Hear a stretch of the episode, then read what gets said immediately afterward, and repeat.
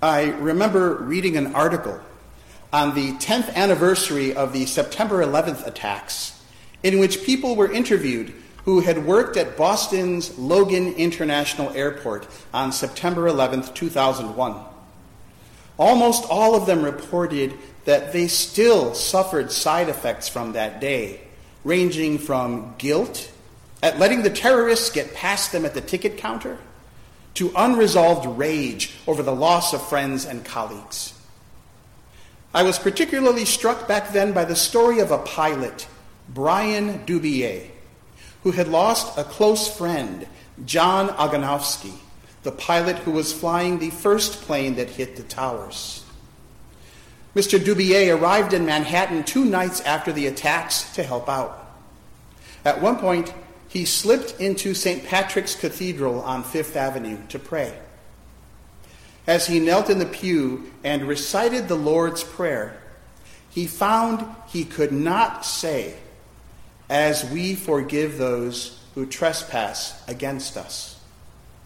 It took him 50 tries over and over before he could get through those words without stumbling. And five years ago, on June 17, 2015, a young man killed nine people as they prayed together during Bible study at Emanuel African Methodist Episcopal Church in Charleston, South Carolina. All nine victims were black, and the shooting was racially motivated. Less than 48 hours later, grieving family members faced the killer in court at his bond hearing. Nadine Collier, who lost her mother Ethel Lance, spoke first. I forgive you. You took something really precious from me. I will never talk to her ever again. I will never be able to hold her again. But I forgive you and have mercy on your soul, she said while fighting back tears. A few other loved ones stepped up and followed suit. I remember hearing about their responses and being not only shocked, but almost offended. How dare they? The killings made me angry. It was yet another slaughter of black people, but also scared because it took place in a church. And I wanted this act of hatred punished, condemned, and held up as further evidence of racism's insidious grip on our nation. But they forgave him. When my shock subsided, finally, I cried, overwhelmed by the awesomeness of their act. It was an undiluted glimpse into the grace of God and such mercy was hard to accept. Today's gospel reading is all about forgiveness. And Jesus puts it very clearly. You are to forgive 77 times, meaning always and without exception. And yet, how hard we find it to do as Jesus tells us and extend that forgiveness to those who have harmed us, much less to terrorists and racist murderers. But the idea of unconditional forgiveness demands to be considered. After all, Christ himself did it from the cross. Today's parable of the unforgiving servant is the story of a slave deeply in debt. He owes his king 10,000 talents. When Jesus names this amount to his audience, they know he's exaggerating because one talent was worth more than 15 years of wages for a laborer. So this slave would have had to work for 150,000 years to pay off his debt. Jesus exaggerates the amount to make the point that it can never be repaid. Because it's an impossible sum, the king decides to sell this slave, his family, and all his possessions until the man falls to his knees and begs for mercy. Moved with pity, the Lord cancels the entire debt and sends the slave on his way.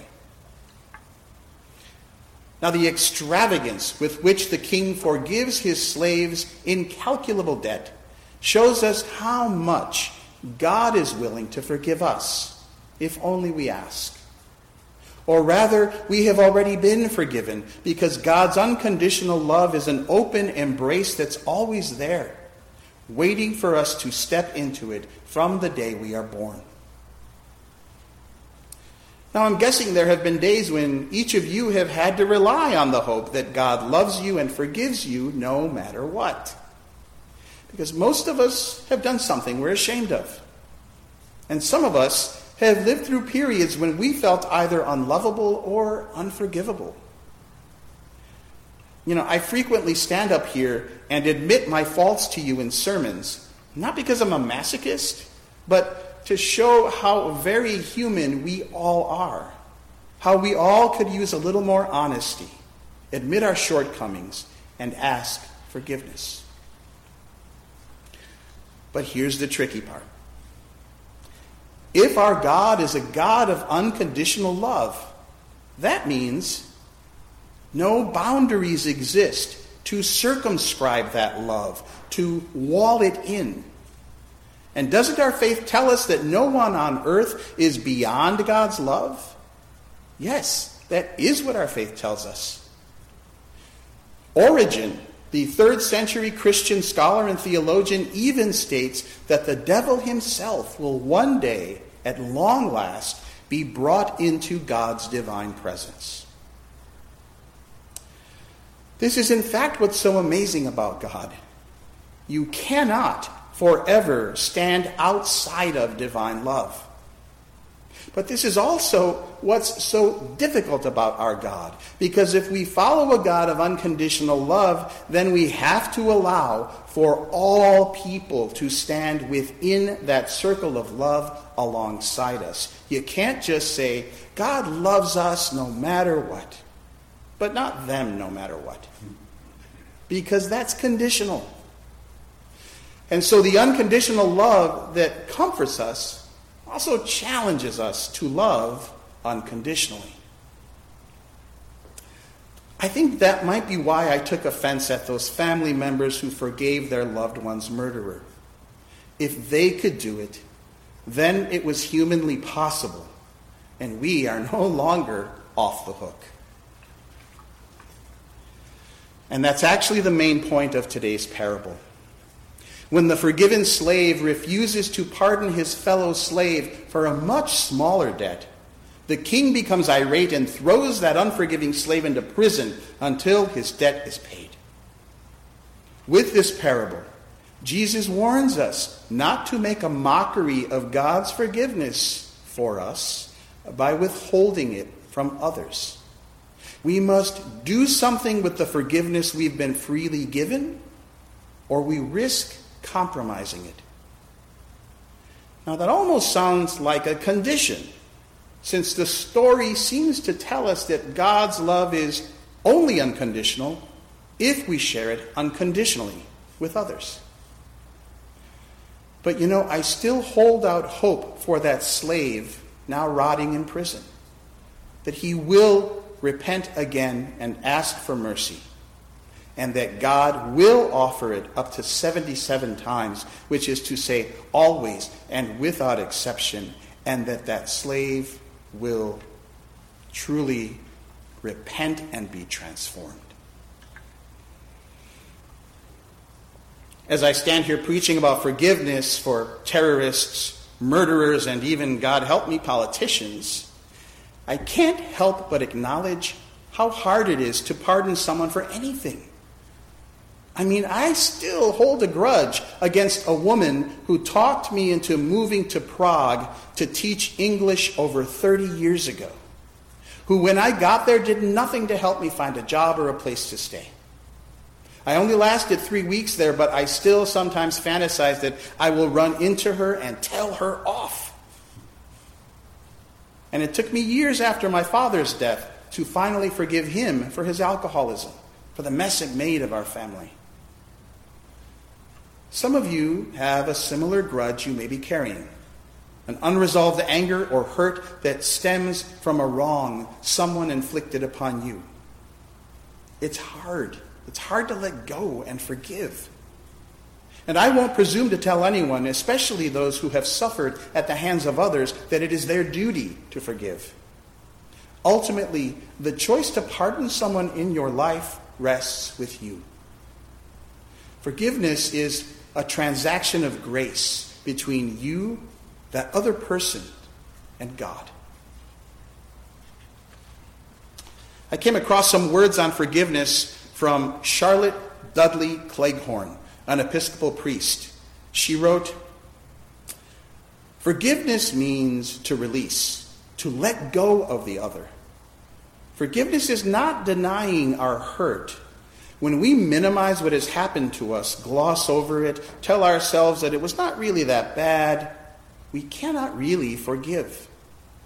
Forgiveness is a possibility only when we acknowledge the negative impact of another person's actions or attitudes in our lives. Forgiveness is not an excuse for unjust behavior, and to forgive is not necessarily to forget. So, true forgiveness is not cheap, nor is it easy. But I believe it's a necessary middle step on the path from admitting our own pain to finding our own healing. Studies have shown that walking around in a state of unforgiveness actually affects our emotional and physical health. It can feel like a rock in our gut. It can keep us trapped in a cell of resentment. I'm reminded of a story of one former prisoner of war who asked another, Have you forgiven your captors yet? I will never do that, the second one answers. Then they still have you in prison, don't they? The first one replies. Maybe those family members in Charleston forgave in part because they knew from experience that it was the only way they could move past their pain and live again. Again, I would never presume to tell anyone that they must forgive another. I can't begin to fathom how it would feel to lose a loved one to violence. But as a Christian who tries to live out his faith, I can speak of today's reading and its message of unconditional love, of the comfort and the challenge it offers to each of us. And I will say from experience how much lighter I have felt when I did that hard thing and forgave someone from my heart. When Brian Dubier, that airline pilot, knelt in St. Patrick's Cathedral in New York City a few days after September 11th and recited the Lord's Prayer, he found it almost impossible to forgive those who had trespassed against his friends and his country. But he stayed on his knees for as long as it took to really say those words sincerely, at least one time. True forgiveness requires lots of kneeling, for it is a sacred act. It brings forth the divine in us. It reaches out to mend relationships with others, and it reestablishes the community of God's people here on earth. It cannot be done lightly. But when we manage to do it at all, we bring holiness into the world. Let us begin today. Amen.